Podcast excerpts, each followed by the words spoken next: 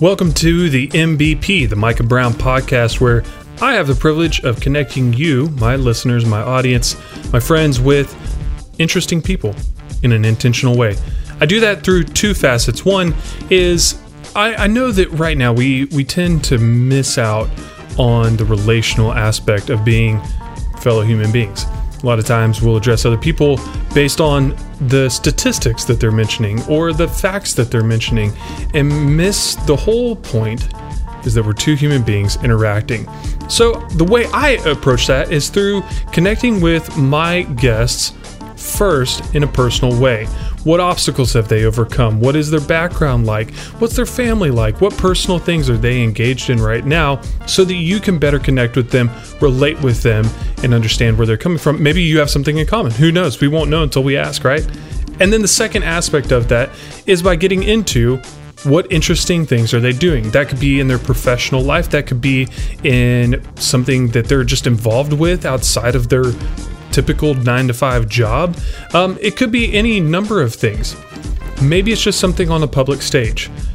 Nonetheless, those are the two sides of the same coin that make up a person, and I want to get into knowing more about each side of uh, that that person that I get to have on the show, get to interview. I really appreciate you listening right now. Make sure to subscribe so that you don't miss out on any great interviews that I have upcoming. And uh, in addition to that, I want to thank you for supporting the podcast. If you want to continue to do so, you can I'm going to have other ways coming up soon, but for now, by getting your free trial through audibletrial.com forward slash MBP, not only will you be supporting the podcast, but that gives you an easy opportunity to look up some of the books that we've mentioned on previous episodes, maybe some of the guests have mentioned, and listen to those for free for 30 days. I would strongly recommend you keep it because it's actually a really great resource to have um, anytime that you're driving or just doing something, maybe lawn care outside of your own home. Who knows what it is? But it's a great resource to have. So, again, audibletrial.com forward slash MBP. And anytime you sign up for a free new account, that will support the podcast. So, I thank you in advance for that. Finally, to some very specific people who have supported this podcast already, First, to Alvin Brown, who has helped set up this podcast, get it off the ground, get it going, and continues to support me behind the scenes.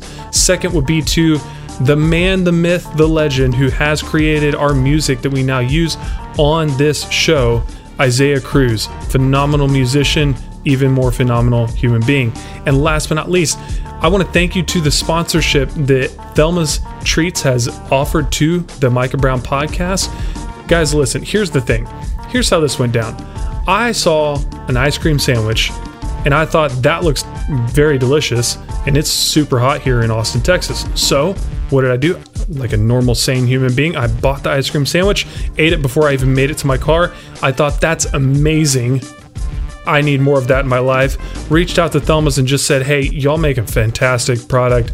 I want more. Is there anything I can do to help you guys out? They said, Just get the word out. I can't tell you how easy it is for me to tell you about Thelma's Treats. If you need a good ice cream sandwich, if your kids need a good, good, ice cream sandwich, if it's way too hot outside and you just need something to put a smile on your face, get yourself an ice cream sandwich. Treat yourself, as they say on Parks and Rec. That's all I got. Enjoy. Andre Duda was born and raised in Bucharest, Romania. After the fall of communism, while still a teenager, Andre came to America with $50 in his pocket and a big dream in his heart. An entrepreneurial spirit, Andre is involved in for profit and nonprofit ventures, covering areas such as technology, energy, real estate, and social enterprise. Andre is the founder and chairman of His Little Ones, which is a nonprofit organization that supports abandoned and orphaned children in Bucharest, Romania. He received his PhD from Texas A&M, Gig'em, with his research focus on governance dynamics, dialectics, and leadership succession.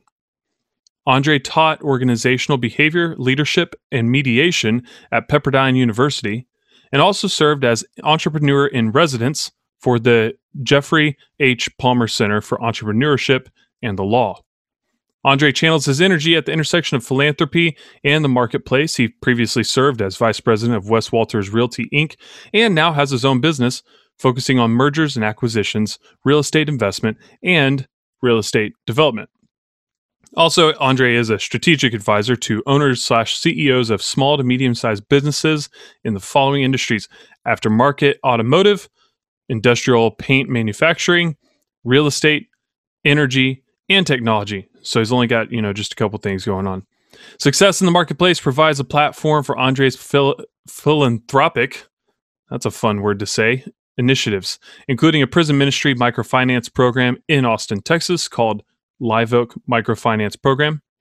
He views se- success in the marketplace not as an end in itself, but as a means to changing the world for the better. A higher purpose in business positively impacts not just processes, products, and profits, but also people. With that being said, please welcome my guest, Andre Duda. Andre, thank you so much for being on the Micah Brown podcast today. How are you? Doing well, Mike. Uh, thank you very much for the opportunity to spend the next hour together. I'm doing well. Absolutely. Yeah. And it's always my pleasure talking to you. You always have such a, a, a, calm demeanor, which brings me down a little bit when I've been dealing with children and dogs all day. So I appreciate you being on the podcast for that reason. Uh, give me a little cool, cool down time. But yeah, it's, a, it's my honor. Thank you. I'm excited to to dive into things. Uh, something you and I even uh, talked about briefly before was that every person has two sides to them they frequently intermingle, but uh, the professional side and then the personal side. And on this show, we always like to start with the personal side because people can relate to a person. It's kind of tough to relate to a position unless you've been in that. So, in today's day and age, when we're all about social media and there's a little bit more disconnect and distance between human beings, I want to kind of make that a little bit more real. So, with that being said, I'd love for you to just start with a, a blank piece of paper. What's your background? You can dive into as many specifics or not as you want to, but it's your story. We'd love to hear uh, just some of your background. Absolutely, Micah. Now um, that's that's interesting, and um, uh, and and I, I can see how for many people there is a distinction between their their personal and their professional lives, uh, but um, I don't see that for myself. Uh, and I know earlier, before we started this interview, you made the comment that um, there's Andre the entrepreneur and Andre, but would like to learn first about Andre from a personal standpoint. Um, my entrepreneurship spirit, uh, it's actually what leads me to operate as an entrepreneur in the marketplace. So uh, once again, there's there's that um, that complete um, uh, congruency and balance and that uh, merging of, of personal and professional. I cannot uh, distinguish the two personally. If some people do, and I think in the Western world, I think people segmentize personal and professional life, uh, but the the reality is that uh, um, it's you know that's a more artificial contrived way of you know of, of living and operating. So uh, my entrepreneurial energies um, a from a personal standpoint uh, inform my my professional career. So but i but i i, I do hear you and uh, and we will focus on my or start focusing on my background and quote unquote personal story and then we can transition to the professional.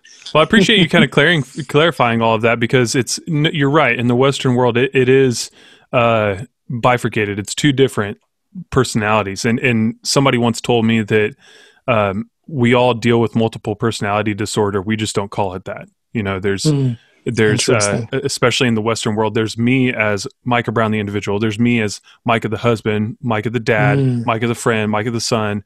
Um, and so there's there's definitely that that split personality but i think the healthy way of living uh, is what you're doing where there it's all congruent. It's all mixed together. It's just andre.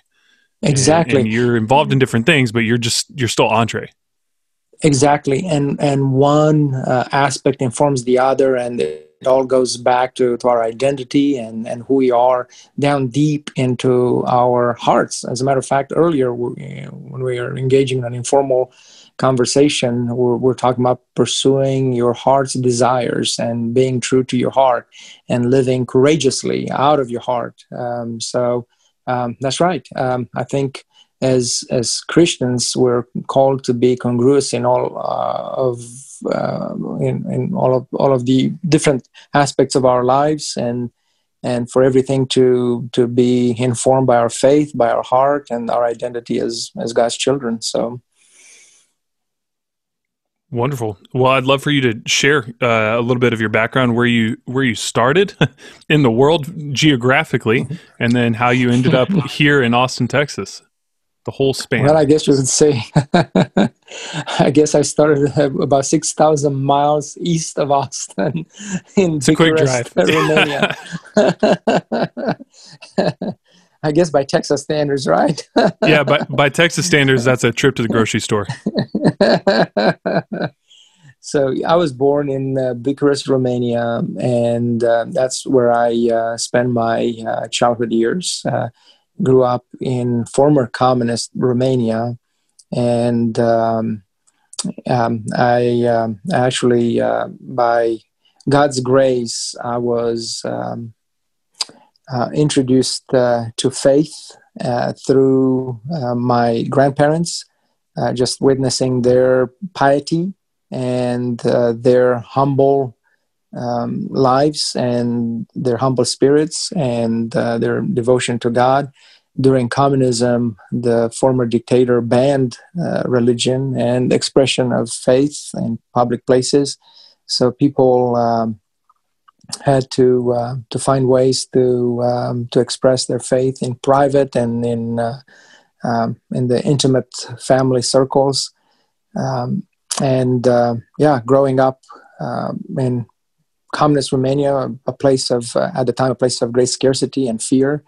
Um, was challenging, uh, but once again, by God's grace, um, I was able to uh, to have and to form a connection with uh, with God uh, through um, to my grandparents. Um, also, uh, something that's um, worth noting that during that time, there were brave courageous, uh, intrepid uh, missionaries from the U.S. who would uh, smuggle Bibles uh, in Romania behind the Iron Curtain. And uh, I got my first Bible when I was a teenager from a Baptist missionary from from the U.S.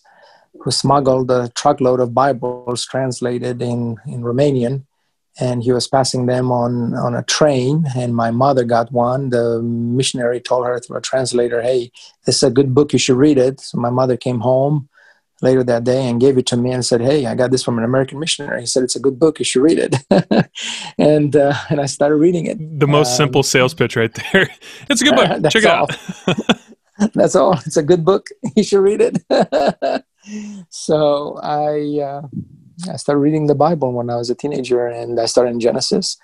I was really impressed and um, was in awe at uh, God's creative power, and um, it really captured my heart, my imagination, and and inspired me. Where God spoke the world into creation, and said, "Let there be light," and boom, there was light. I was like, "Wow, this is amazing! This is fascinating! I love it." And kept reading, and eventually I got into the book of Leviticus, and I got stuck. I was about to uh, say that's the quicksand book. you get bogged down real fast. well, I have a better sense of appreciation and uh, and uh, understanding now, but at the time, uh, that was too dense for me. So I actually put the the book aside and. Um, and uh, it was a few years later after the fall of communism when the country opened up and missionaries from the us were actually flowing in openly. The borders now were porous and people were able to come and go and missionaries were were, uh, were pouring in. And, um, and once again my mother uh, played a key role in my faith uh, journey uh, in my faith narrative. She came home one day and she said there's a group of missionaries from Texas and they're teaching English using the Bible as a tool.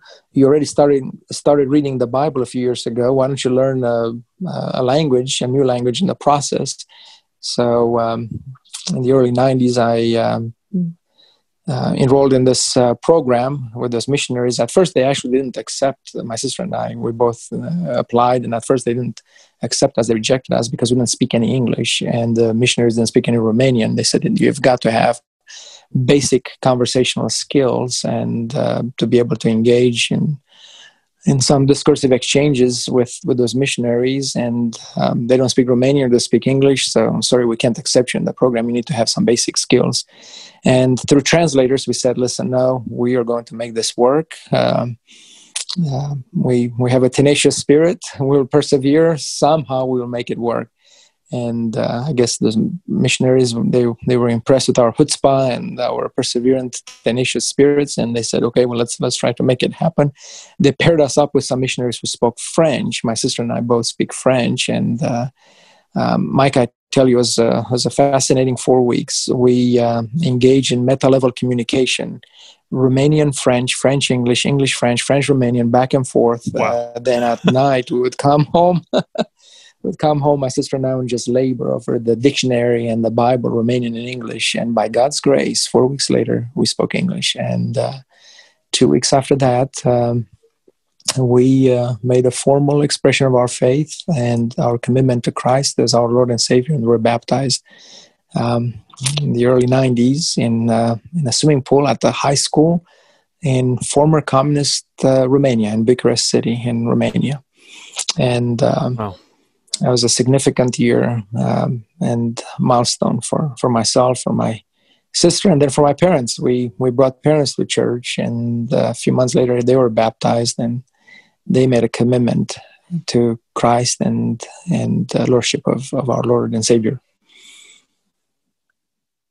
That's incredible. Um, how with your background i'm just curious this isn't this is not a premeditated question i'm just listening to what you're you're talking about. How much did your experience with communism impact your drive towards you know what was what you read in the bible the community you found with the missionaries um, the things that they spoke about was there kind of a push factor from communism and, and, the experience that you had grown up with thus far?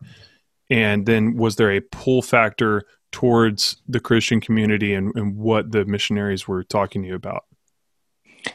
Absolutely. I think the best way to describe this try to imagine a monochromatic world. So prior to, to the fall of communism the, the world seemed yeah at the time i didn't fully realize that. Okay so i need to explain this. But afterwards when you look back you say oh my goodness you know i can see the difference. So the world seemed monochromatic right? And and the sound was flat. And now all of a sudden um, with faith bubbling inside of me and just growing and and exploding and expressing itself now the world becomes um, polycolor uh, multicolor and uh, and surround sound systems you know where you know sim you know the, the sound is not flat or or metallic or shallow. Now you have this this beautiful richness and depth of sound and color. So that's i guess that's the the best metaphor to to to, to describe that transition from communism to to freedom. And and you know what's interesting is not is not just freedom politically but especially and mainly freedom in Christ, right? So faith was growing, and those the seeds were planted. I, I mentioned through uh, by God's grace through witnessing my grandparents and the way they were leading their lives in uh, the spirit of piety and humility and and grace and and then the, the seeds just were germinating you know for years and then boom the right soil the combination of sunlight, S O N, sunlight, and the light of the sun, right? And uh, easy metaphor, yeah, right, easy metaphor there. Um, everything just bursted into life, and um, yeah, yeah. Um, one thing that um, I think it's worth mentioning is that growing up during communism, I did know about the reality of, or or somewhat, where I would out hear um, little bits of discourse about the reality of life on the other side of the Iron Curtain. My grandfather, my mom's uh, dad, um, he was in the he had the, the habit or he was part of his bedtime ritual to actually listen to radio free europe and voice of america those are two radio programs sponsored by the us congress and broadcasting from munich germany in the satellite um, in the um, uh, in the languages of the Soviet Union satellite countries Romanian, uh, Polish, Hungarian, you know, Russian, of course, and uh, Czech, and all those things. So, so there was a Romanian version of Europe, uh, Radio Free Europe, and Voice of America. And my grandfather, um, every night, um, and and I know this because during the summertime, when when school is out, my sister and I would spend our our vacation time, our summer.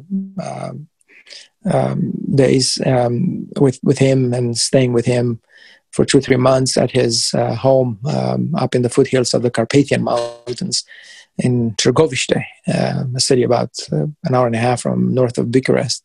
And uh, we'd get to see Grandpa every night, pull out his radio and draw the telescopic shiny an- antenna, and then meticulously and patiently fine tune the radio to capture the wavelengths of radio wavelengths of um, Voice of America and Radio Free Europe.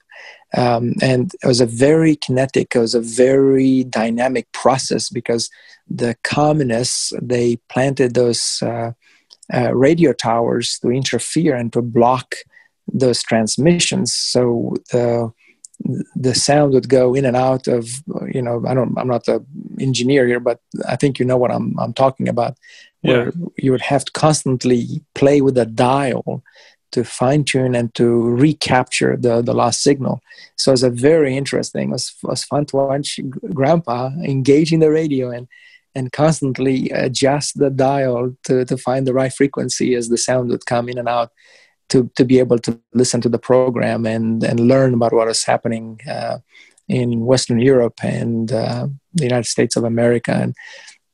And, um, and you know, I, I think that former uh, President uh, Reagan, uh, may, he, may he rest in peace, I think he had more fans and more supporters in Eastern Europe than maybe maybe in the U.S. Uh, wow. there were people praying and rooting for him as uh, he was uh, taking a stand against um, um, USSR and communism.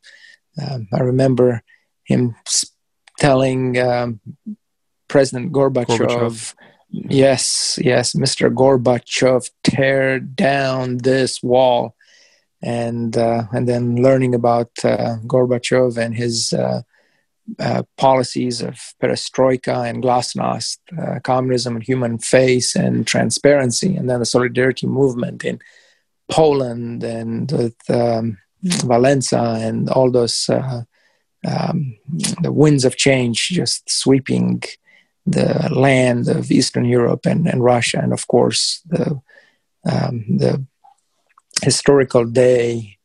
Let's see, here was uh, November 11th or November uh, 9th, 1989, when uh, the Germans got on the streets in Berlin and they tore down the Berlin Wall, and then uh, the domino pieces set in motion and communism regimes collapsing left and right in Hungary and Czechoslovakia and Poland and uh, and finally Romania. That was the the last bastion of communism in Eastern Europe. Uh, former dictator Nicolae Ceausescu he just uh, clutched onto power, and yeah, it took a bloody revolution to um, uh, topple his regime. Yeah, in 1989 December. So so it's very interesting to actually live and to see and witness um, history unfolding before our very eyes. Yeah, uh, two things. One, less important than the other. Uh, I was only seven months old when that wall came down. Mm-hmm. But uh, the other piece of that is that um, it, it, it, may not have been apparent then. You, I don't know if you would have even framed it this way, but it, it sounds like your grandpa was kind of staging his own miniature rebellion by even trying to get that radio signal in his home. That it was kind of that small act of like, you may try to block it, but I'm going to listen to it anyway. And I, personally find that pretty amazing. That's beautiful, and um, I um, I agree with you uh, absolutely it was illegal. Um, the government banned people to from listening to Radio Free Europe and Voice of America. They did their best to mechanically stop that by building those uh, radio towers and interfering with uh, with those transmissions, with those broadcasts. Uh, but um, you're right. There were there were people, uh, neighbors, uh, who would inform on their neighbors and turn them in for listening to those um, programs. Oh yeah, it was um, uh, well. That, that's how communism um, um, operates. It's a system grasp, of fear. Yeah. it's fear. It's a fear-based system. And and and you know, it's interesting. We're having this conversation, and and we um, I, I, know you sent me a couple of questions, but we didn't rehearse this. We didn't. Uh, this is an organic um, interview here, so it's a normal uh, human conversation that's being a, recorded. That's right. that's right. It's just a, that's right, and and we're just opening our hearts and we're just flowing. So so it's so it's interesting to see how this how this is shaping up here. um, but but this is this is really interesting that my life journey and faith journey and those early uh, days and weeks and months and years, um, my my my faith journey parallels the transition from communism to democracy, um, but but that that transition from communism to democracy, from centralized market system to to capitalism and from from a place of scarcity to a place of, of abundance and possibilities it's, it's really just the surface because the the thing that truly matters ultimately is that internal sense of peace and shalom right? To use the the hebrew word for it has richer um, meaning and and greater depth than than just the english translation peace shalom in the sense of not just peace but wholeness and completeness and fulfillment and health and well-being and um, prosperity of the soul and the mind and the body and the heart um, so um, so yes what was happening at the surface level um, in a way was paralleling the the more significant transformations happening at the uh, inner level the subterranean the the heart level. So that's um, great. Yeah, that's it's yeah, kind of like you're, you're like you're saying your transition was um, metaphorically paralleled to what was transitioning in Romania and the USSR as a whole. That's incredible. How did in you in Eastern Europe? That's right. Yeah. Right. Mm-hmm. Yeah. How, how, did you to kind of uh, bridge the gap here, or bridge the ocean? I guess. How did you make your way to America and what did that look like for you? I know there's a, a key little factor here that i don't want to give away but um, what did you bring with you to america and how did you get here? I'll tell you what um, i i brought several things to the us when i came and one of the things uh, that i'll highlight to, to uh, strengthen this transition here is my grandfather's bible and uh, and I'll tell you, I told you how I got my first Bible from my mother uh, a couple of years before the fall of communism. From a uh, train, she got it from this Baptist missionary on a train. Yeah, on a train from from Bucharest to Târgoviște. Um, so she was going to visiting her father, my grandfather. Yeah, he passed away a few years ago. He rest in peace, and uh, may God bless his wonderful memory and his legacy that's alive in in, in my heart. Um, so um, I want to tell you how, if I may, how my grandfather got his first Bible. I mean, if that if that offers some insight to the the meaning f- for you behind having that Bible, then by all means, we'd love to be in that journey with you. Absolutely, it's um, it's central. Yes.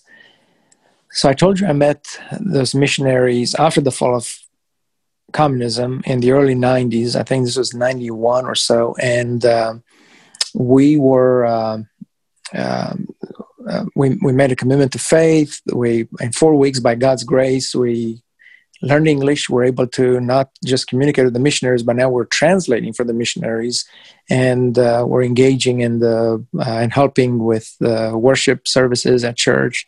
This uh, Romanian American uh, startup church in Bucharest, and. Um, when I shared with the missionaries my grandfather's story, uh, they said we must meet this legendary man.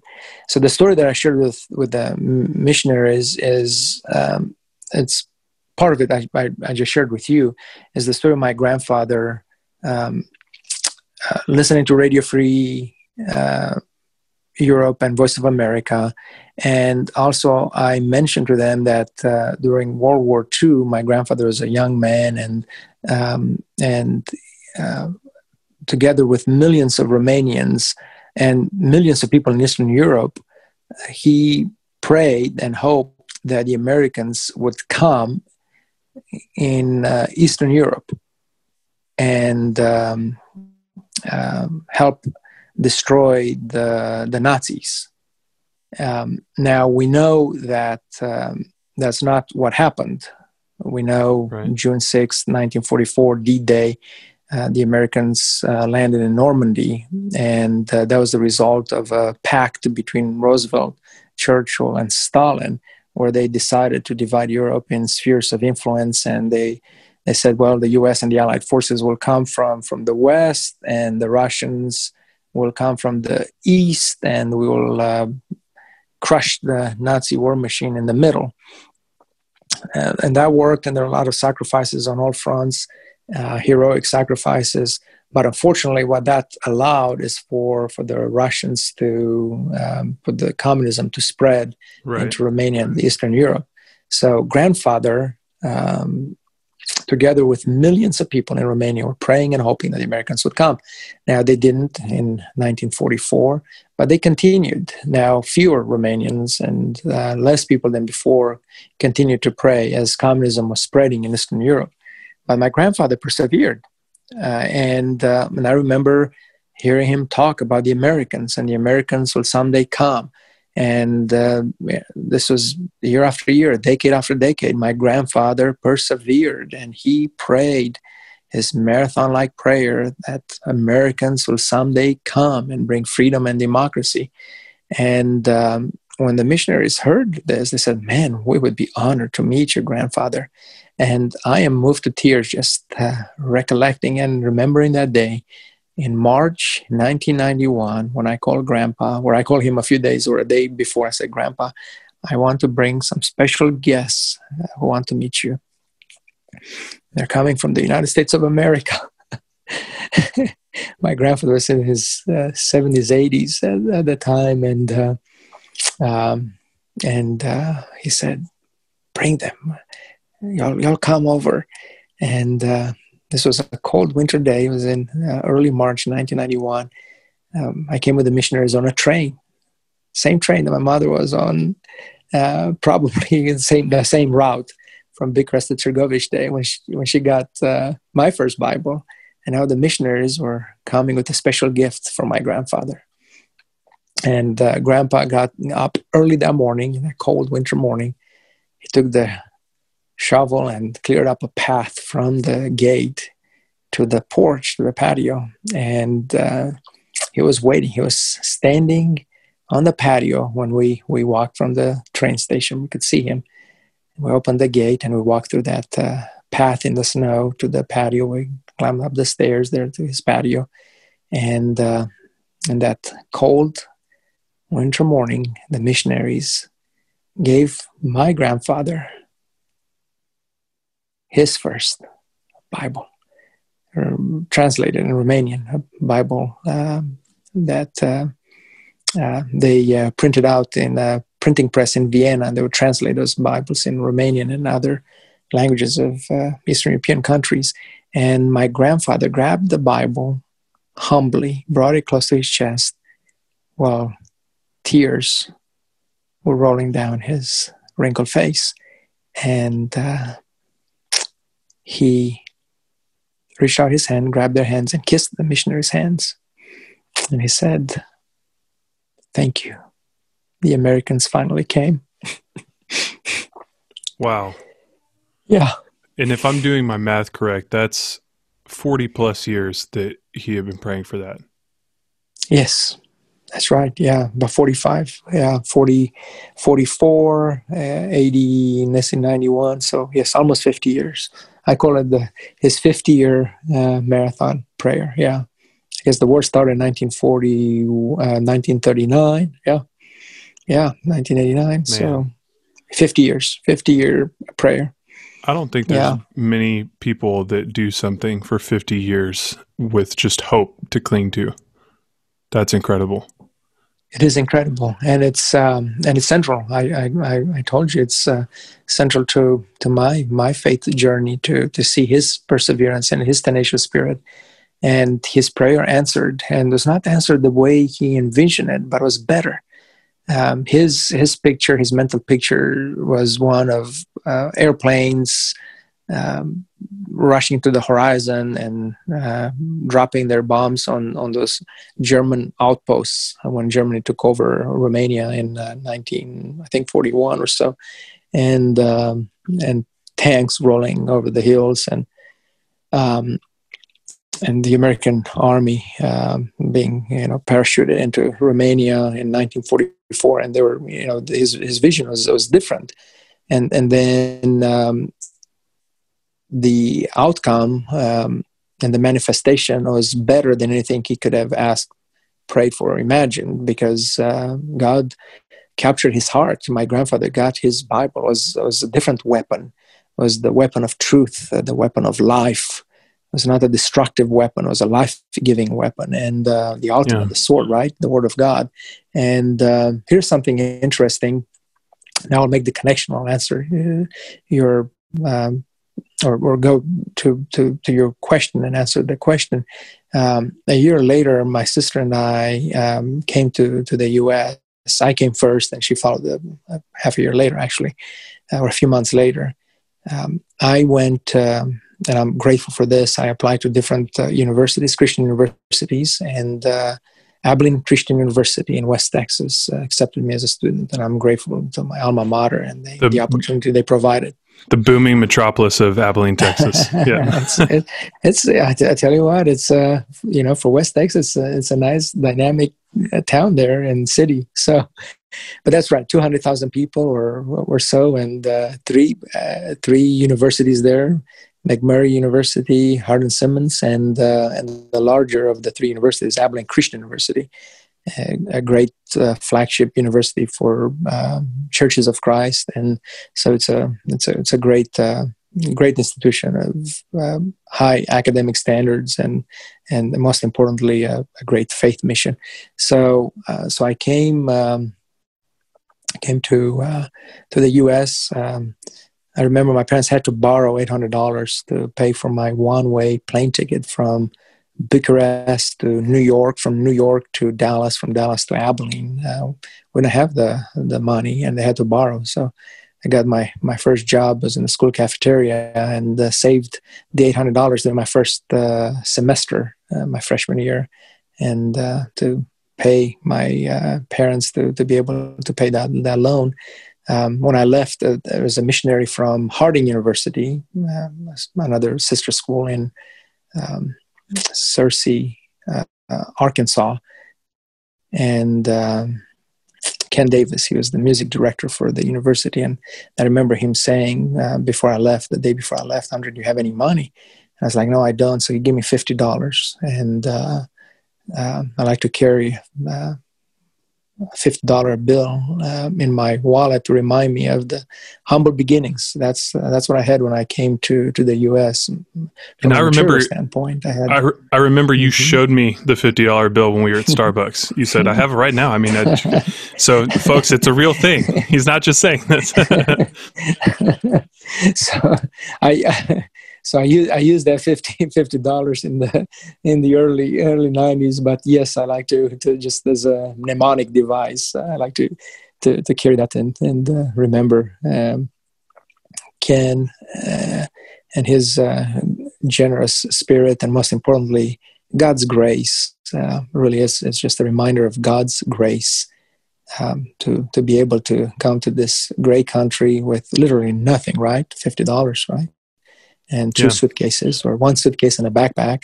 And um, but most importantly, you asked me what I brought, and I told you I brought my grandfather's Bible. But that's a symbol, right? It's what is the Word of God, but it's a it's a symbol for that gift of faith and the gift of God's grace.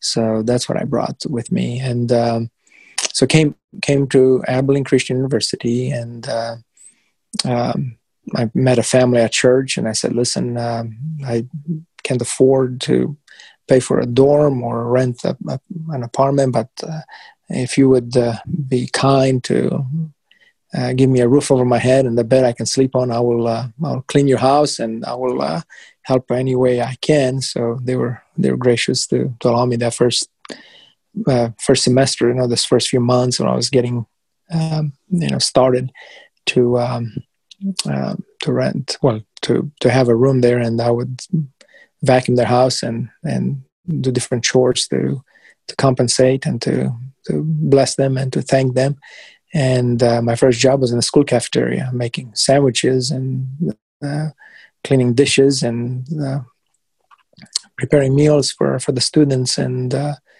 um, uh, I remember, um, you know, just just the, the spirit of gratitude for, for being able to earn um, four dollars and twenty five cents an hour, and that was the minimum pay, I guess, in the nineties. Um, and uh, being able to uh, to help my parents and to give back the, the money for, for that that they uh, borrowed for the plane ticket and, and more to, to thank them and to bless them. And um, after my uh, freshman year, I went back to Romania on a mission trip, and um, I got to see my grandfather. And um, um you know, I, I do want to to make a correction. you asked me if I uh, what I brought, and I mentioned I brought I brought his Bible. Actually, I, um, that was not uh, accurate. I brought his Bible, but it was a year later, and I'll tell you now. So I went to um, I went to Romania after my freshman year at Abilene Christian University, and I got to see my grandfather. And of course, he was um, he was he had his the Bible he received, and he showed it to me, and he he read it cover to cover several times, and um, engaged in conversations, and was uh, so exciting to see his. Uh, his own faith uh, growing and his uh, prayer being answered, and for him to have met the Americans, and now for his uh, grandson to move to to the United States of America, you know, the country and the people that he has prayed for for 50 years, right? And we had we had some great conversations. It's very special. And that's incredible. Um, I, yeah, yeah. And and I said I said goodbye. So I, you know, my my grandfather lived lived in Târgoviște, there, right? So that's about an hour and a half. And uh, my um, uh, uh, my parents lived in uh, live in Bucharest, and I got to uh, to go to uh, back to, to Bucharest and. And about a, a week later, I heard I got a phone call from a neighbor, and they told me that uh, they they shared the account of the day. They mentioned that my grandfather went early that morning, that summer day in '93.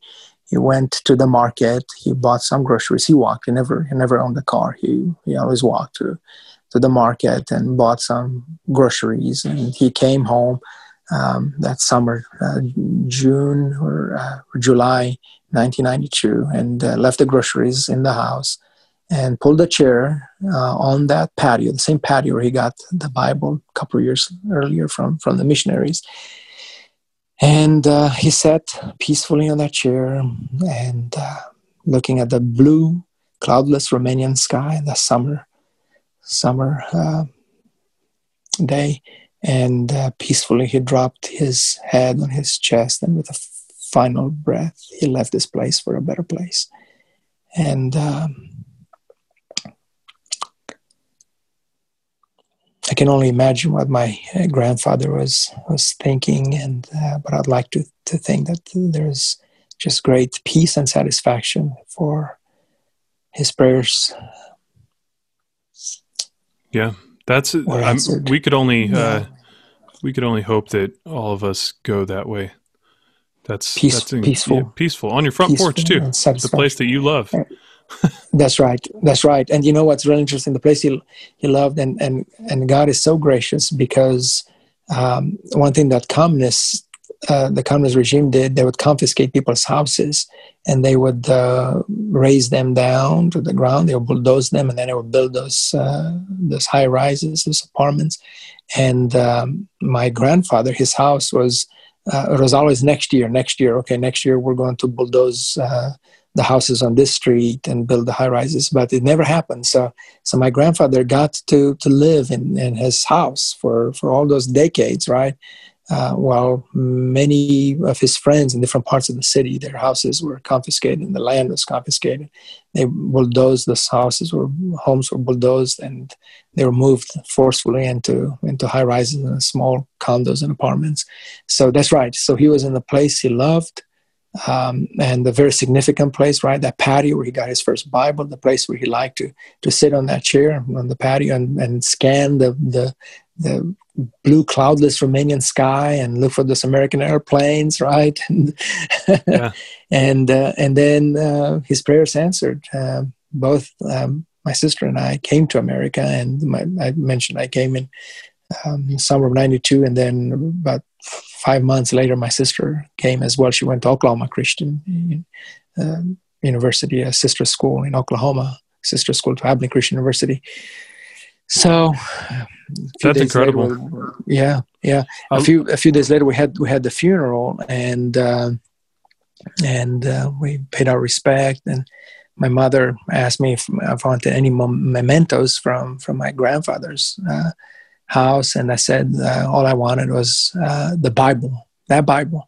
And then I clipped a rose from uh, from, and I dried it in between the leaves, between the pages of the Bible so that's all I that's all I wanted, and uh, that's what I brought to, to the U.S. So just just a quick correction. So I, uh, I, I came to the U.S. in '92, and then I went back to Romania for the mission trip. Got to to see Grandpa uh, one more time, just a few days before he passed away, and then um, after the funeral, um, I, I was blessed to to to um, take that Bible as a steward and to bring it to, to the U.S. and share with my sister and to cry together and to celebrate his memory together. So, so I brought the Bible uh, in 1993. Yeah, and I have it, and it's a, it's one of my my greatest uh, special uh, possessions. I treasure it and his and the memory that it represents. Wow, that's an incredible story. I, I really appreciate you sharing that with us.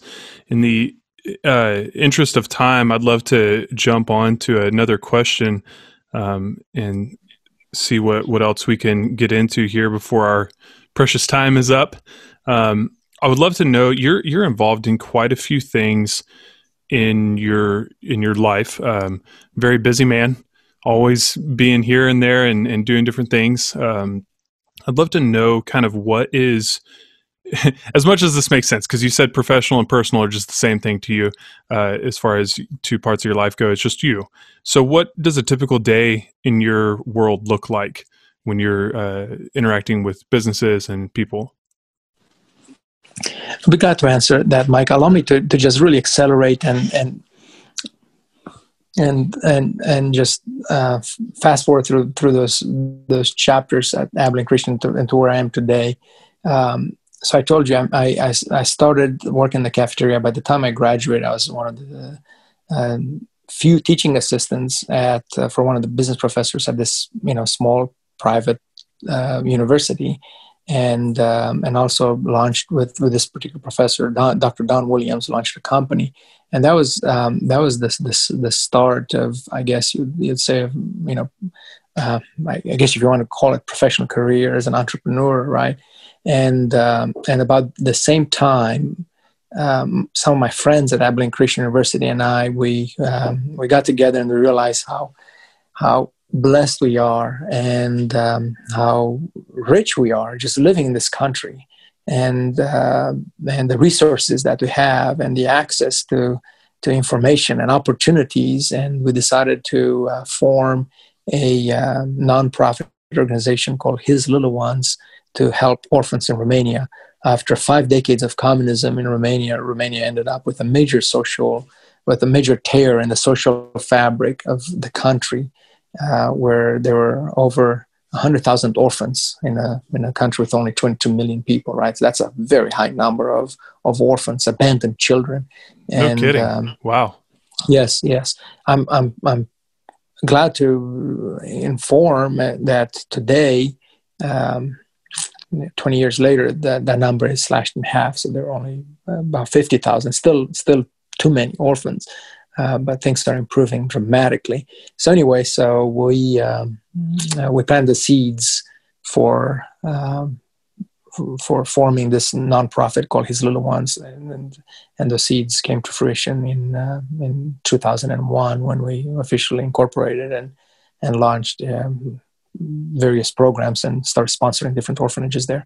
Um, but anyway, I think I think it's it's it's significant to share this because um, what I do during my uh, uh, regular day is it's a blend of of business and philanthropy and uh, my uh, my philosophy and my outlook on, on business is that business and success in the marketplaces should never be an end in itself but rather means the greater ends um, and um, I uh, yeah I view I view business as as a means as a, as a way to to make this world a better place and to um, advance the kingdom of God and and to impact lives for better, whether it's uh, orphanages um, in Romania or the homeless and prison ministries here in Austin. Yeah, I, I uh, that was something I mentioned in your introduction was just that everything that you do is kind of like a, if I could put it one way, it's it's a thread that's part of a rope that's pulling something greater along. So it's you know each of the little endeavors mm-hmm. that you're a part of, which some are greater than others. I'm not trying to belittle those by any means, but the the picture I'm trying to paint is that uh, a typical rope that we may consider to be really strong is actually made up of many different fibers. So in your case, those fibers are all the endeavors that you're a part of. Um, sometimes they're bigger, sometimes they're smaller, but they all braid together to make a rope that is actually a very strong um, thing that you're pulling along a greater mission uh, to introduce the world to. Uh, and I, I, think that's incredible, especially the the orphanage. To me personally, is the most impactful thing that I I know about that you do. Um, especially having a family member who's adopted three children and seeing the impact that that's had in those kids' lives, as well as my sister's family as a whole. They have two biological kids and three adopted kids, and it, it's incredible to watch um, how that story unfolds. So to know that your efforts with his little ones has impacted that many kids is incredible. Uh, and I know it's you uh, along with a few others, but to know that altogether y- y'all are, are, I don't know, pursuing that um, impact is is a pretty amazing thing. Yes, uh, indeed. I don't know this about your sister. That's wonderful. Um, yeah, we've we've impacted a few hundred kids. Um, at, I think back in the um, I think last decade, uh, I think the peak was about 200 kids in those four orphanages. And uh, but um, yeah, just making a difference in the life of one child. It's um, and changing that child's life forever for the better. It's it's it's a success, and it's a it's a great success in itself. Yeah. What with all the different things you're involved in, I'd love to kind of break down in the context of how you view them. Um, what got you into these different ventures? For example, uh, with real estate investing and and uh, development and that sort of thing. What got you your foot in that door, if you will, and how does that intertwine into the bigger picture of what you're trying to promote? Yes, that's um, that's a very good question. Um, I tell you what, in 2013, I was on a sabbatical. I uh, and, and maybe on a future podcast, maybe we'll have an, uh, an opportunity to share more of my my testimonial. But um, we don't have the time to, to dive into that now. So I'll just tell you this: in 2013, I was I was on a sabbatical and taking a few months off and just uh, uh, spending time, um, some traveling and reflecting, and, and and asking the Lord to to guide me and to uh, bring the right opportunities um, where I can employ my God-given gifts and talents um, to to make a positive impact. And um, and I remember uh, talking to one of my best friends. Uh, her name is Jennifer, uh, Jennifer Whitley. She and I went to college together at Abilene Christian University. We're both accounting majors there. And I remember doing homework together and encouraging each other. in, and, uh, uh, business and ministry and scholastic uh, achievements, and just a good, good dear friend, one of my best friends. And um, at the time, in 2013, she was the CFO of a uh, oil and gas company, and um, they were uh, raising. Uh, uh, $10 million for exploration in Far East um, Asia, and uh, uh, she told me it's like, hey, um, we're networking, we're um, uh, getting in touch with different uh, people who could uh, be potentially involved in this uh, capital raise, and um, do you, do, you, have any recommendations, any suggestions? So I put her in touch with some folks that I thought might might want to invest, and this was uh, i don't remember exactly when but sometime in 2013 and i remember that the conversations were progressing and uh, and now i'm i'm not actively managing or ushering the the the players or the purpose the process. I'm i just made the introduction and just let them run with it. And uh, i remember in um, in the summer of 2013 i uh, became friends with Wes Walters, who um, owns a dynamic and successful realty uh, firm here in Austin. And I started attending his uh, Bible study. And every Wednesday morning, he hosts a Bible study in his office. So um, I started attending the the Bible study, and he would uh, he would ask me, "He's like Andre, you're on a sabbatical. You know, why don't you just join me and uh, start working with me here?" And I was like, "No, Wes, thank you. I'm honored." Uh, but um, I don't think I, I want to to do that. And um, he said, "Man, I think we'll make a great team. Why don't you join me?" And uh, he also said, uh, "By the way, I'm selling this uh, office building. It's ten million dollar uh, asset, ten million dollar sell price." And I was like, "Wes, why do you tell me this? I, you know, I, I don't know anything about real estate, and I don't know might be interested in this." and and then I just forgot about that. Uh, but now remember, I uh, my I made an introduction to those potential investors um, in Asia for for my friend Jennifer, and uh, she was raising ten million dollars for her oil and gas for the exploration that the oil and gas explorations that they were doing in Far East in the Far East Asia, and um, um, a, few months later in December, I remember uh, hopping on a call. Was this was supposed to be the grand finale. This was the day they were supposed to sign the, and make their investment official, the $10 million investment. And to everyone's surprise, on this uh, international phone call, teleconference, those particular investors, they pulled out of the deal. And I told Jennifer, man, I'm so sorry. This is very disappointing. Once again, I just made the introduction. I was there for moral support and just to affirm the parties. And um, and Jennifer, of course, was, was disappointed, and uh, um, and then we said, well, uh, we just trust the Lord that all things work out for good, and um, um, we're not going to worry about it. So as I was getting ready to to hang up, uh, those particular investor said, hey, wait, uh, aren't you from Austin? Texas? And it's like, yes, I am. And this was an international call. So my friend Jennifer was in Houston, I was in Austin, and those particular parties uh, uh, across the ocean. And I said, Yes, I am. Why, why do you ask? Well, we would like to take this $10 million and instead of investing in this oil and gas, we would like to invest in real estate. So I said, Well, what do you know? Actually, I know of a guy who's got this $10 million office building that's for sale. So I made that introduction. And uh, this was in December of 2013. Well, I continued to attend. I made the introduction to Wes, and I continued to attend his Bible study. And then a few months later, he told me, Andre, this was I think by now it was May 2014. I said, Andre, uh, we're under a contract. Those guys have uh, have submitted an official formal purchase contract to acquire this asset for $10 million. Um, I thank you so very much, and I would like you to join me once you get your uh, real estate license and join me. And um, a few months later, I did. So, and then a few months after that, we closed on the deal, and uh, that was my first uh, uh, first real estate deal, if you will.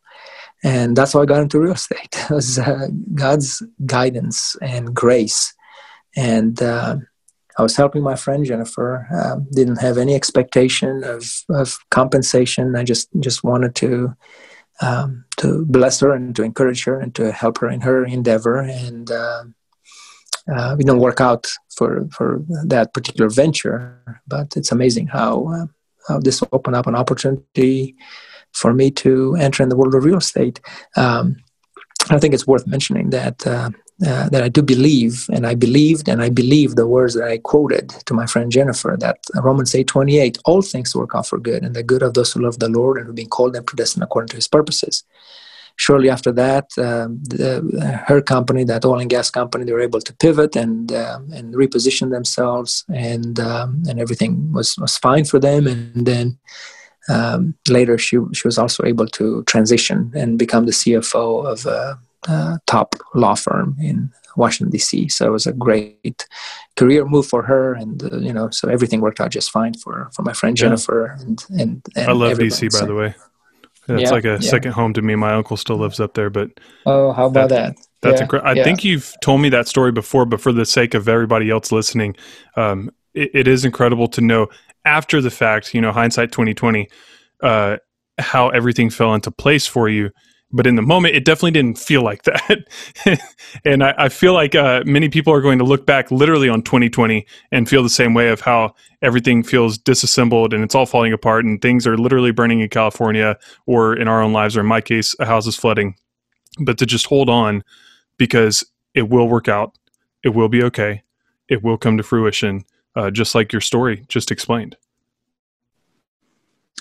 Exactly, I, be, I believe that, and uh, my faith informs that, that outlook on, on life and on events, and uh, it's true. Um, in the moment uh, when you're dealing with challenges and uh, quote unquote setbacks, it um, it's it's it's maybe challenging to to believe that and to speak that, but I think that's the opportunity for us to, to hold on to to the truth and to the principle and to the truth of God's word and to speak it, believe it and speak it.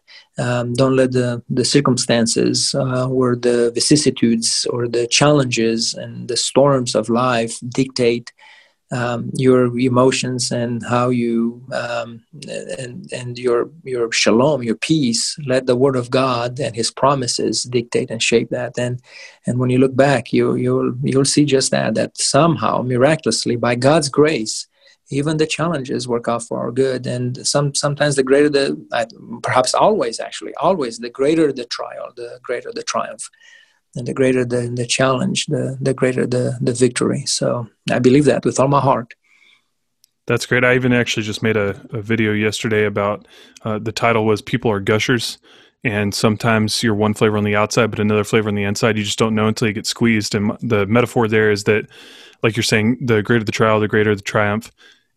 You won't know triumph until you you face adversity, until you face that trial. And so the encouragement there is don't take the trial as something that's going to crush you, but it's something that's going to grow, grow you, and you'll that's find beautiful. out what's on the inside.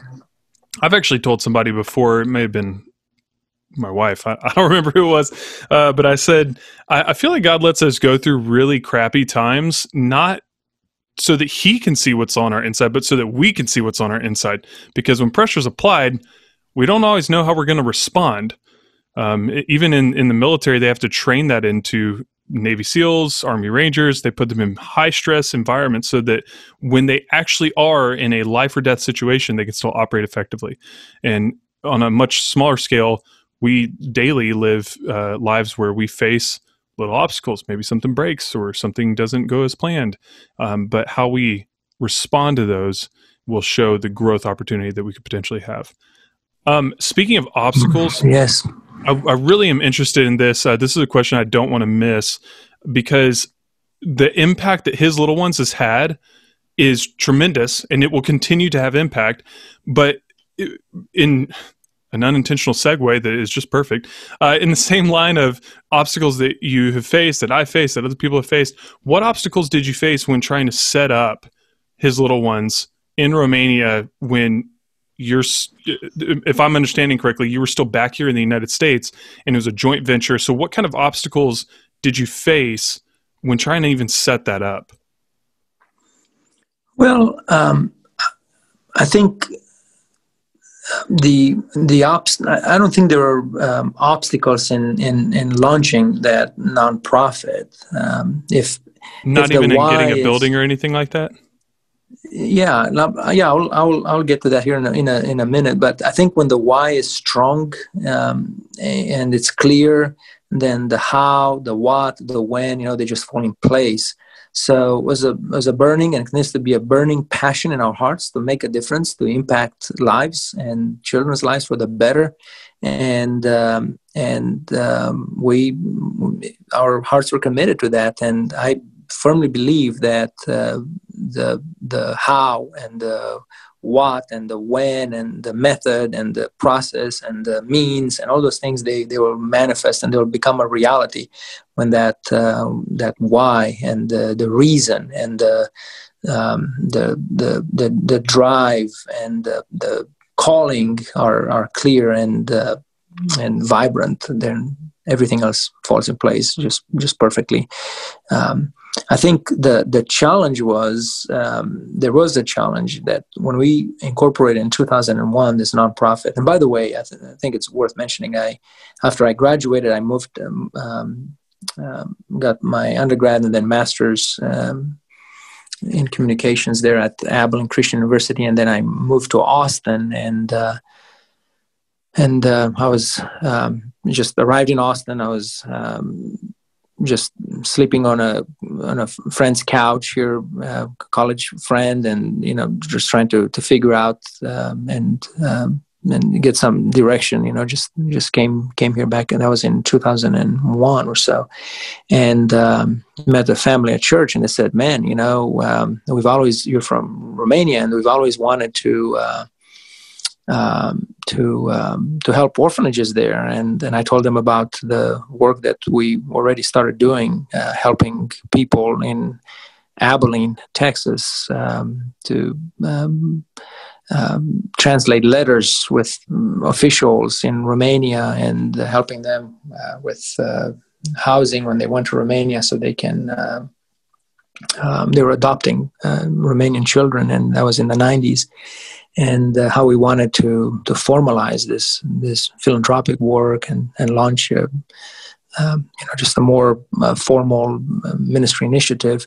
And they said well we would we would love to to help you. As, as a matter of fact you know just once you just while you're getting started here in Austin and uh, once you just live with us and um, and we'll uh, we'll help you start this nonprofit. So just a very uh, wonderful family. They're my my spiritual parents, and I call them my Texas uh, mom and dad, Dwight and Linda Forrester. Wonderful people. They uh, uh, very successful. They own the largest uh, aftermarket automotive company in the country, uh, Roadwire. Uh, just a great, great company. And their son, Aaron Forrester, is now their CEO. And but his father, Dwight, and his grandfather, they started this company back in in the '60s.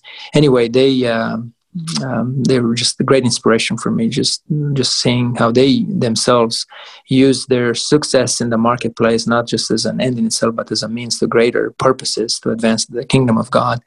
And uh, they invited me come and live with us in beautiful estate they have here outside Austin, and and spend a few months with them and they they're the ones who helped me launch uh, the nonprofit um, back in 2001 so so in a way there were no obstacles uh, and you know the opposite. They were just uh, just god's grace and um, accelerating this.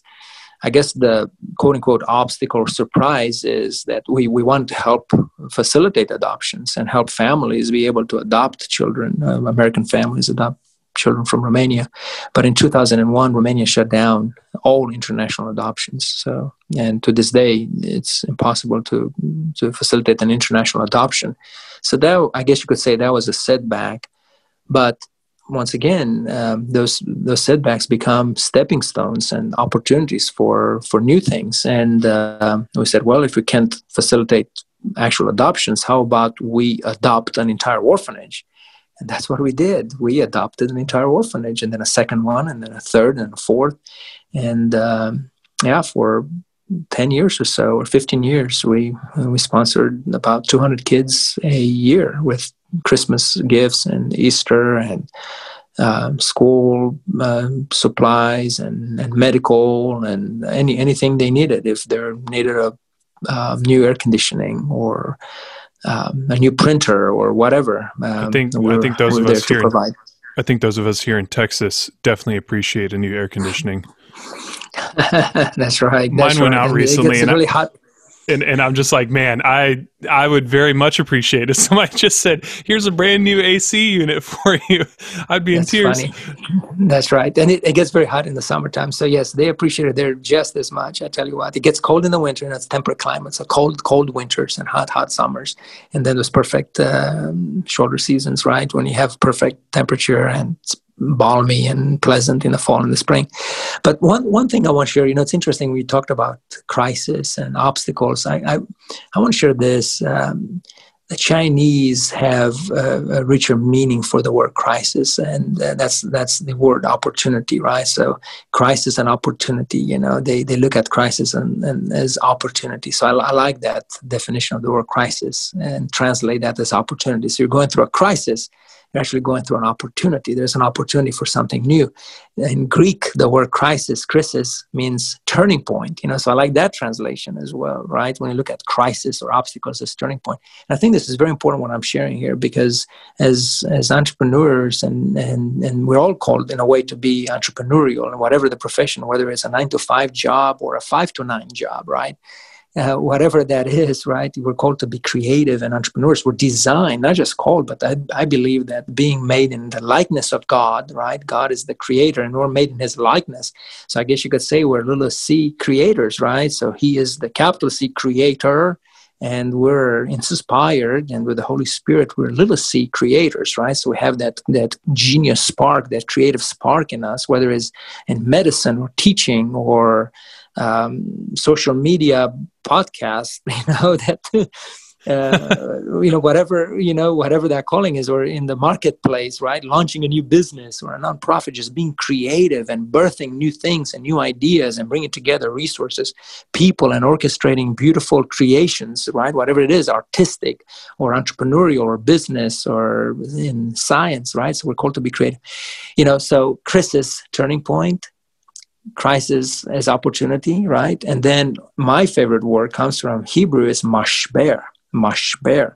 It's the Hebrew word for crisis, but it's the same word they used back in, in, ancient times to describe the birthing stool, right? So mashber, M-A-S-H B-E-R, mashber. So that's that's the word for crisis, but also that's the word to describe the birthing stool, right? So the donut shape chair, right? That the expectant mother would sit, right, before she would give birth.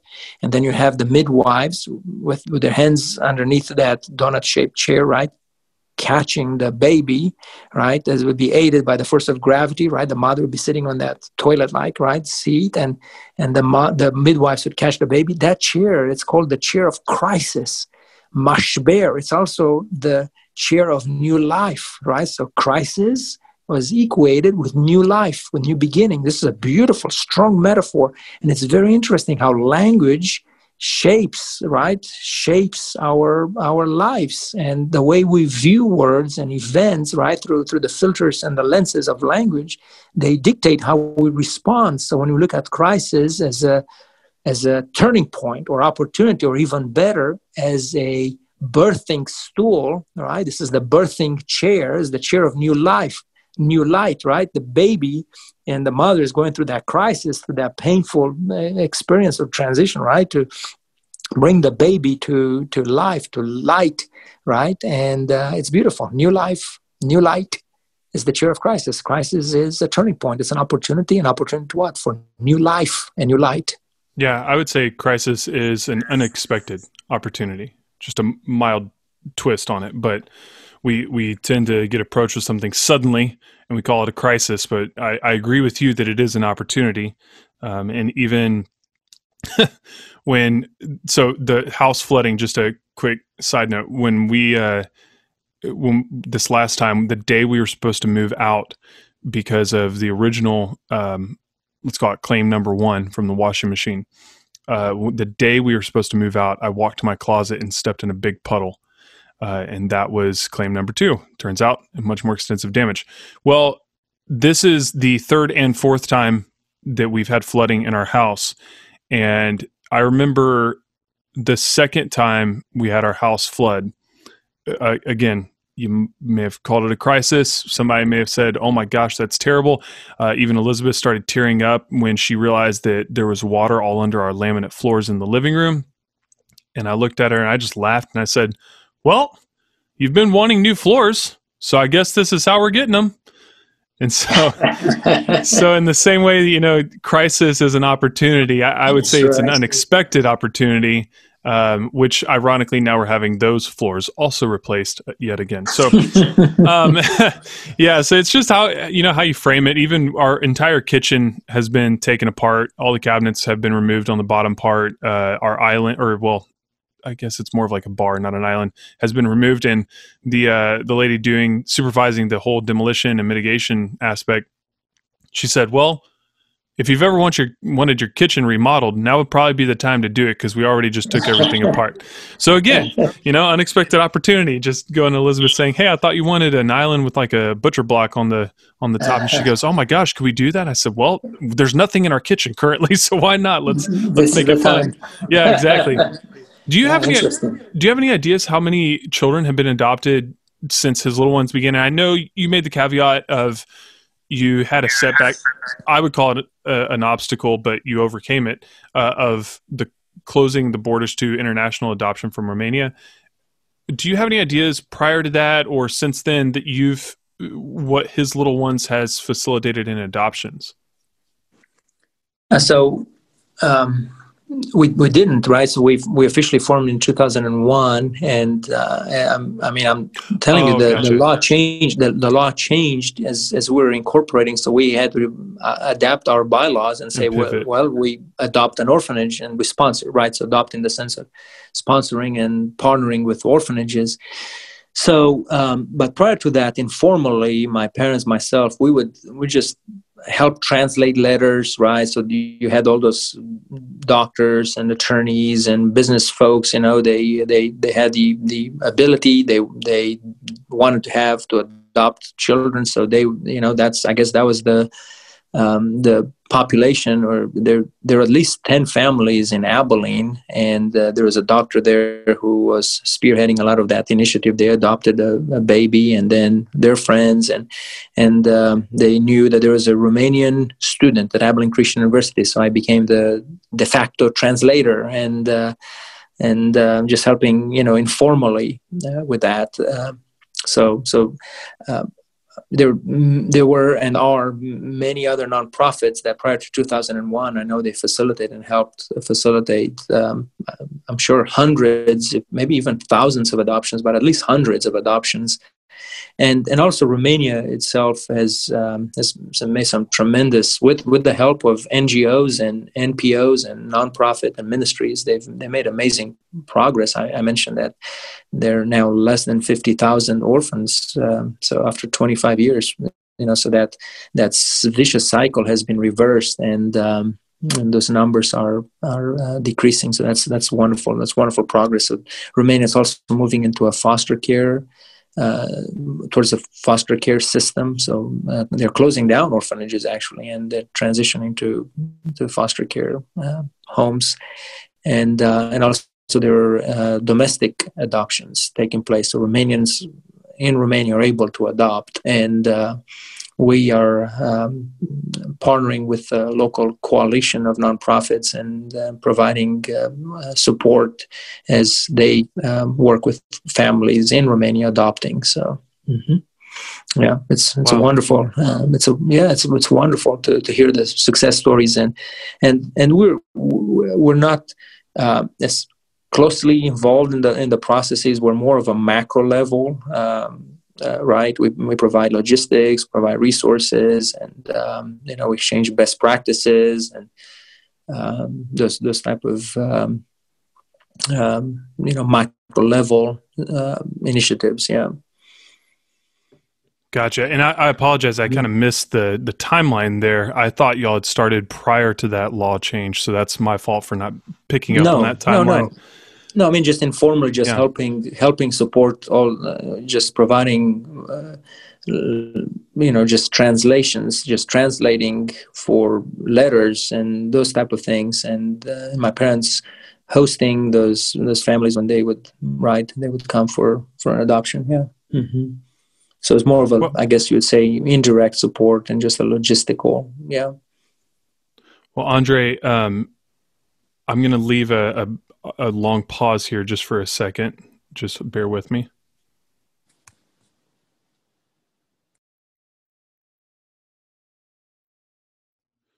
Okay, I'm going to pause the actual. Can you give me Can you give me a, a minute as well? All right. Well, it, Andre, I, I um, wanted to jump to the last part of this. Just the, uh, I know you're involved in multiple things. You have this. The, this just side note. This was something that I couldn't find a lot of information on, but it seems maybe that it's just that simple. Uh, it's a microfinance program called Live Oak Microfinance, and I'd I'd love to hear from you just kind of where did that idea come from? Because thus far you've only mentioned it maybe once or twice in passing, but I'd love to know where that idea came from. And then how does that directly impact and help former inmates? I mean, I, I may have an understanding of that, but I would love for you to explain to those listening. Yeah. So, um, I in uh, in 2011 I met this young lady. I actually started dating her, and uh, we quoted for a few months, and we decided to go separate ways. We uh, we maintained a friendship, and um, and through through her, I met her parents, uh, Mark and uh, Fran Patterson. And uh, so this was nine years ago, right? Eight, nine years ago. And um, I became friends with her parents. So the young lady and I, we went separate ways um, and said goodbyes, just remain friends. But I developed a great friendship with Mark, her father, and um, I consider him one of my closest friends. And I was really inspired by him as throughout throughout the years, just listening to his life story. And he also is in the world of real estate and does investments and uh, brokers real estate deals, and uh, more on the residential side.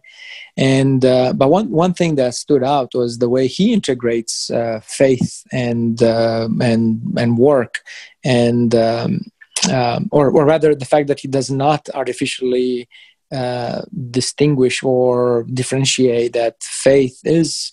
Uh, foundational for his work and informs his work and his uh, his professional career, and um, one one thing that that is central in his life is this ministry that he helped start decades ago called Freedom Church. It's a, a nonprofit. It's a church and it's a faith-based nonprofit that helps uh, inmates.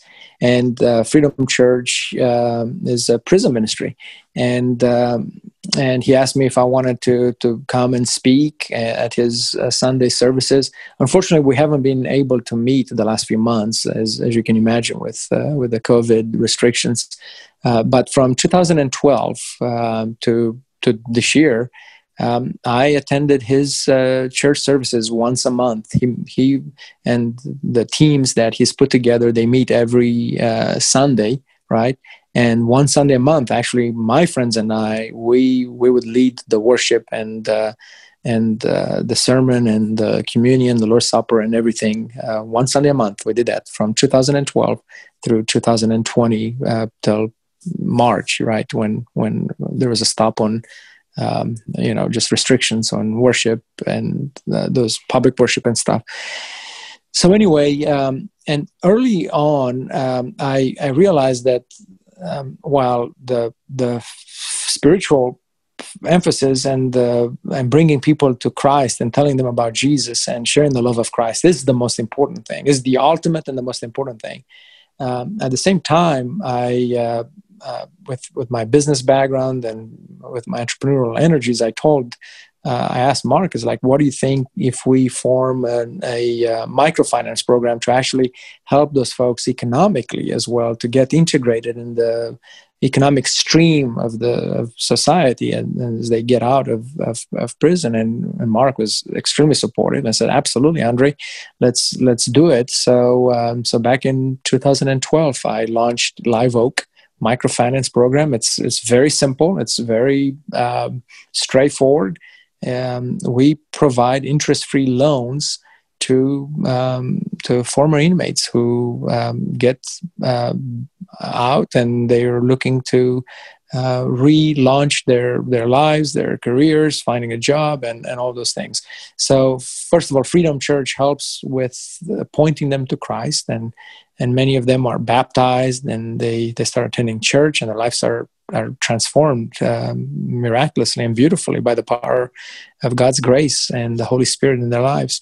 And then Live Oak Microfinance provides, um, I guess you, you'd say, resources and um, encouragement as they get integrated in the economic uh, stream. And uh, um, during the last seven years or so, we've we've helped.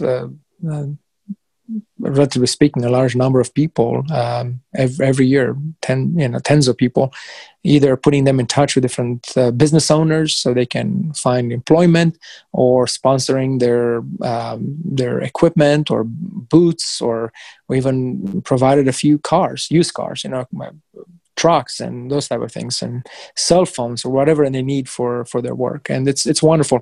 Um, we we at, at first we, we thought let's just let's just gift those things and give give the, the the money or just donate the the car. And then we said you know let's let's make it a um, um, and and sometimes it worked but sometimes it didn't you know? So um, we discovered that it was better if people had that sense of ownership and and they gave them more fulfillment if it was provided as a as a loan where they they had to pay it back with zero interest. As a matter of fact, we, would and we forgive the the, the last uh, few payments. So you could say it was negative interest. They were making money on that, right? So they would would give two thousand dollars to help them sponsor, right, to, to get a vehicle, to get their work boots, to get whatever they needed for for a, a construction job or a, a lawn mowing uh, business or whatever and um, and then if they kept up with the payments, uh, then we would say, you know what, um, you're you're established, you're doing great.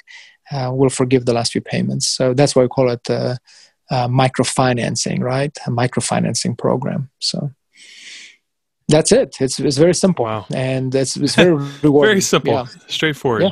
That's it. Yeah, yeah. We vet we vet them. We would interview them. We provide the the coaching, the the uh, the encouragement, the moral support, the spiritual support, and um, yeah, and you know, some sometimes they would succeed, and, you know, sometimes some some didn't succeed, but we tried and we never had had any regret. Uh, the fact that uh, when I say didn't succeed, they were unable to pay their loans back, and that's uh, that's fine. We of course would forgive that and bless them and wish them best. But you know, uh, we're very encouraged to see the ones who succeed, and then we we kept you know uh, helping them build their their some of them startups. There was a guy Elijah, is his name. He started a lawn mowing business. So it's so exciting to to see him. He got a job. Uh, part-time job building cabinets and then he launches uh, mowing uh, yard care business, and uh, we got him a lawnmower, we got him a truck, and uh, so exciting to to see him. A few years later, That's he got cool. married, has a family, and wow. has a thriving business. That's fantastic. Do you ever work with uh, jail to jobs? I, I know those folks, um, and uh, I uh, I think they're doing great work. Yeah, yeah, we we know each other. Yeah, Carrie and uh, Kim, right? Or Kim, um, Chris, I, or I know of Eddie Franz. Uh, I know that Eddie works with them quite a bit, and it was just. It sounds like there's even a potential of like in tandem work. You know, if if somebody doesn't have the right equipment to go to a job or something. I don't know. We can talk would, about that like, offline. I would like, yeah, yeah, I would like to. I would, yeah, and and we've we've partnered with um, um, Goodwill uh, Central Texas uh, Goodwill, and uh, they they do an amazing work, you know, providing second chances and new opportunities for for these folks, you know, providing employment for them and classes and education. So there's some great ministries and yeah. NGOs and NPOs out there who do this. So yeah, it's it's it's wonderful work, and um, yeah, it's I cannot tell you how how rewarding it is to see. Uh, somebody whose life was in the pits, right, and they're addicted to uh, drugs and they just got out of prison and they find Jesus and Jesus finds them and their lives are transformed and they're sober and um, and they uh, yeah they, they start a new career they get a new job they launch their own enterprise as contractors construction or um, different different things and uh, see them flourish. It's so rewarding. It's it's awesome. Of course, I bet it is. I mean, seeing somebody have their life turn around like that, especially the one you just mentioned of he's started a business, has a family, has kids, all that. I mean, what a great second chance story. Um, exactly. That's that's Elijah, and then we have Mac Gregory, another another great success story, and his wife Jennifer. They both uh, spent time in prison, and they uh, they got out, they met, they um, they joined the church. Uh, he launched his own business. She's back in school for a master's. Uh, uh, yeah, it's it's it's so beautiful, and uh, it's it's it's exciting. They they used to um, to sleep in a tent in um, under a bridge, and now they have an apartment, and um, they attend um, uh, Freedom Church on a regular basis, and uh, it's I cannot tell you how how exciting. It's so beautiful. It fills your heart with joy, you know. And to me, it's really exciting because it's that perfect intersection of entrepreneurship and business, right? And and faith, right? Faith is the foundation, and then you know the expression of uh, of creativity in, in in business, you know, and that intersection is just very stimulating to me. So, I, I think that might be the most excited you've gotten in this interview uh, is, is talking about that. So I can tell that it excites you. Not not to say that the other stories that you've told were somber and very meaningful to you, but um, I, I, could tell the excitement in what you were just saying about everything. I would love to kind of wrap things up with our, our time coming to a close. Um, I always like to end with some encouragement, which I know you are great at. So, would love to hear what encouragement you would give to those listening, whether it's those facing those obstacles uh, and, and, viewing them instead as opportunities, or uh, people with dreams that are in line with what you're doing, where they want to help others, but they're not sure how. But would just love to know what kind of encouragement would you give to people listening? Just listen to Micah Brown's podcast. I paid him to say that, guys. Paid him to say that. well, uh, well, that that's a that's a great, uh, great, uh, great question, Micah. And you know, you're talking about the excitement and enthusiasm, and and um, you know, all the stories that I've shared, they're foundational. They're the core. They're they're the the the foundation that led to to you know to where I am today and being able to um, to manifest my my God-given gifts and talents in, in in the marketplace for God's glory and for His purposes. And um, and yes, they um, they're the the foundation, and um, there's not greater. And this is part of the encouragement. There's not the, uh, greater joy and um, nothing more exciting than than to follow your heart and to walk in your calling the God-given calling and to use your God-given talents in meaningful and creative and uh, purposeful ways uh, to to make a difference and to change this world for the better for God's glory by His mercy and grace for His glory and praise. So uh, I guess the word of encouragement is follow your heart, and that's what you're doing. Um, earlier before this interview, I was I was affirming and encouraging you and affirming you that you are following your heart, Micah, and you're pursuing the passion, your God-given passion and calling to connect with people, to uh, to listen to to their stories, to broadcast the stories, to assimilate and synthesize and catalog those stories so you can share them with others. And and um, there's nothing nothing more exciting. Follow your heart, follow your God-given. Uh, uh, calling and purpose and use your god-given talents uh, in meaningful powerful creative ways to, to make a difference in this world for the better for god's glory. And uh, i would i would like to to uh, to share this blessing with you and whoever will uh, listen to this podcast. And this blessing comes from second corinthians chapter 13 verse 14 may the love of god the unconditional, never ending love of God and the grace of our Lord Jesus Christ, the unmerited favor of our Lord Jesus Christ, and the fellowship of the Holy Spirit, the joyous, peaceful, healing fellowship of the Holy Spirit be with you always, today and tomorrow, always and forever. In Jesus' name, amen. Thank you for that, Andrei. I really appreciate that. And I appreciate you being on this podcast. And thank you for being a guest and sharing with us your life, uh, obstacles that are opportunities, how those opportunities have uh, played out in your life. And um, I really appreciate your encouragement. Thank you so much. It's my pleasure, Micah. Thank you for the opportunity. God bless you. Thanks for listening to the MBP show today. Uh, I, I had a great time talking with Andrei Duta. He has an extraordinary life, and even in his stories, I don't think he gave the full details of what um, has transpired throughout his life and the ups and downs. But nonetheless, I hope that there was something said in his stories that you could relate to and connect with, whether it's his upbringing or um, whether it was with his grandpa, his parents, missionaries, moving to the States. He has both his master's and his PhD. And so he's a highly educated person, but you can tell he's, he's not ever going to talk about that very humble guy that, as we now know, he got that from his grandparents and watching the way they lived their lives. You can also tell from the way that he speaks, he is very um, open about his faith. And uh, I hope that many of you found that encouraging. Um, he also uses that as a driving factor to be the positive change, the positive impact in the world that he interacts with. So if you want to connect with Andrei, uh, some great ways to do that are to go to his website, andreiduta.com. That's A N D R E I D U T A.com. Uh, he's also got websites for the other three different things that he's been a part of. Um, actually, just two things that he's been a part of the His Little Ones and the Live Oak Microfinance Program. If you want to support His Little Ones, you could go to www.hislittleones.org. Uh, you could also, for the Live Oak Microfinance Program, go to freedomchurchaustin.org forward slash live oak. That's L I V E O A K.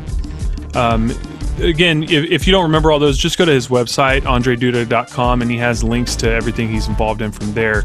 So uh, I hope that you're encouraged by all this. Finally, if you liked this episode, if you like other episodes that I do, uh, different interviews of just being a megaphone for other people promoting what they're doing in their lives, regular people um, just doing amazing things, I would ask that you go to audibletrial.com forward slash MBP and support yourself. Um, there are books that we've mentioned on this podcast, many books actually, and I would love for you to support yourself. Uh, nothing better than to, to read some great books and, and increase your own knowledge base. Other than that, I know it's getting hot. It's summertime while we're recording this. I'd love for you to get some Thelma's treats. I actually saw at HEB the other day they're doing a two for five dollars, which is um, a nice little discount if you grab that coupon. But there's nothing better than a hot day with a nice cold treat. Personal favorite is the peanut butter and chocolate chip. But I'd love for you to stay stay cool, stay hungry, stay happy, eat some Thelmas. That's all I got for you. Y'all take care.